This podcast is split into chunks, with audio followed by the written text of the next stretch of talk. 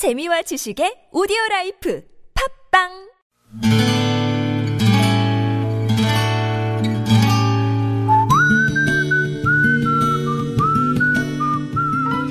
여러분 기억 속에서 여전히 반짝거리는 한 사람, 그 사람과의 추억을 떠올려 보는 시간, 당신이라는 참 좋은 사람. 오늘은 충남 공주시 금악동에 사시는 이진옥 씨의 참 좋은 사람을 만나봅니다.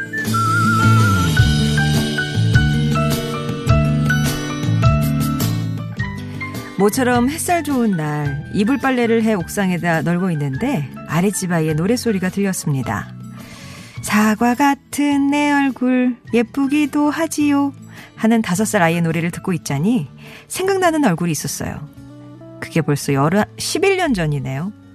그녀를 만난 건 시에서 운영하는 자원봉사센터였습니다. 당시 저는 이주 여성들에게 한글을 가르치는 자원봉사 활동을 하고 있었는데 그녀는 우즈베키스탄에서 시집온 22살의 여성이었죠. 마침 사는 곳도 가까워서 우리는 자주 쇼핑도 다니고 서로의 집도 오가는 사이가 됐습니다.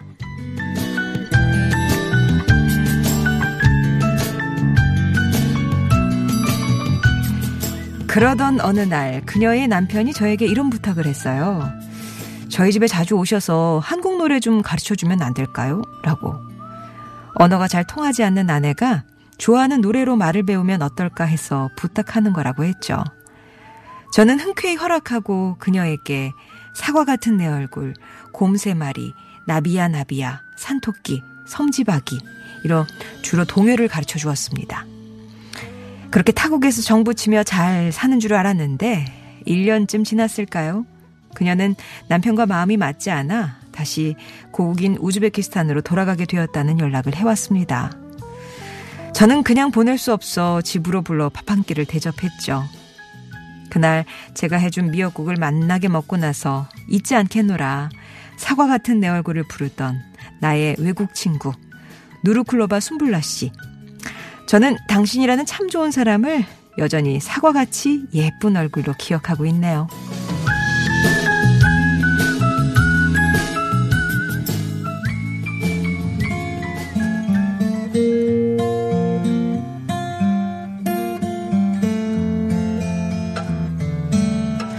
When you're down and troubled and you need 조안나 왕의 음성으로 들으신 유부가다 프렌드였습니다. 당신이라는 참 좋은 사람.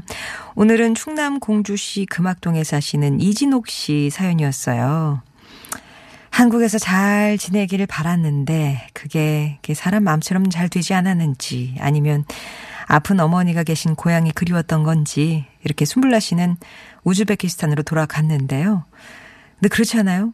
그래도 명색이 선생님이었는데 내가 좀 잘 못해준 것 같다. 괜히 미안한 마음이 들어서 이진옥 씨가 밥 한 끼 대접한다 해서 불렀던 건데 거기서 눈물을 흘리면서 배웠던 노래를 부르더랍니다. 사과 같은 내 얼굴을 눈물을 흘리면서 그렇게 그 노래가 슬프게 들린 건 그때가 처음이었다고요. 숨블라 씨의 노래에 이진옥 씨도 같이 눈물을 흘리다가 얼싸안고 막 우셨대요. 이후 우즈베키스탄으로 돌아간 순블라 씨가 가끔 편지를 보내왔는데 처음에 한글을 잊지 않으려 한다면서 선생님이 잘 해주신 거 잊지 않을게요. 꼭 우즈베키스탄에 놀러 오세요 라고 버릇처럼 쓰던 편지는 그녀가 그곳에서 사랑하는 사람을 만나 결혼한다는 소식도 알려왔고요.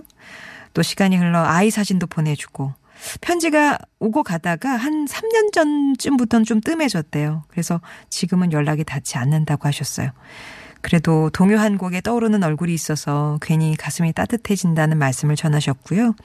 바람이 있다면 이진옥 씨가 가르쳤던 노래들만은 잊지 않았으면 좋겠다라고 말씀하시면서 이 방송을 핑계로라도 순블라 씨에게 한번 먼저 연락을 해봐야겠다 하셨습니다. 이진옥 씨께는 의류상품권 선물로 보내드릴게요. 행복하게 살고 있겠죠? 예. 순블라 씨와 이진옥 씨의 좀 특별한 그런 사연이었는데요. 송정의 좋은 사람들 3부는 이렇게 여러분 추억 속에 당신이라는 참 좋은 사람 사연을 함께 합니다. 어, 이 얘기에 또 꼬리에 꼬리를 물고 생각하는, 그, 생각나는 그 누군가가 있으시거나 아니면 내 마음에 늘 한켠에 에, 자리 잡고 있는 그 누군가 여러분의 추억 얘기 전해주시면 돼요. 50원 1호 문자 메시지 우물정 0951번 무료 모바일 메신저 카카오톡 TBS 앱 통해서 언제든지 당신 참여 네 글자만 적어주시면 저희가 연락을 드려서 어떤 사연인지 이제 말씀 나누고 듣고 그래서 저희가 정리를 해서 소개를 합니다. 나는 내 목소리로 내 마음 전하고 싶다 하시는 분들은 금요일에 음성편지라는 코너가 있거든요. 그쪽을 이용하시면 되겠어요. 역시 음성편지라고만 보내주시면 저희가 참여하실 수 있게끔 또 어, 도와드리도록 하겠습니다. 참여 방법은 같고요. 당신 참여나 음성 편지나 이렇게 구분해서 적어주시면 되겠습니다.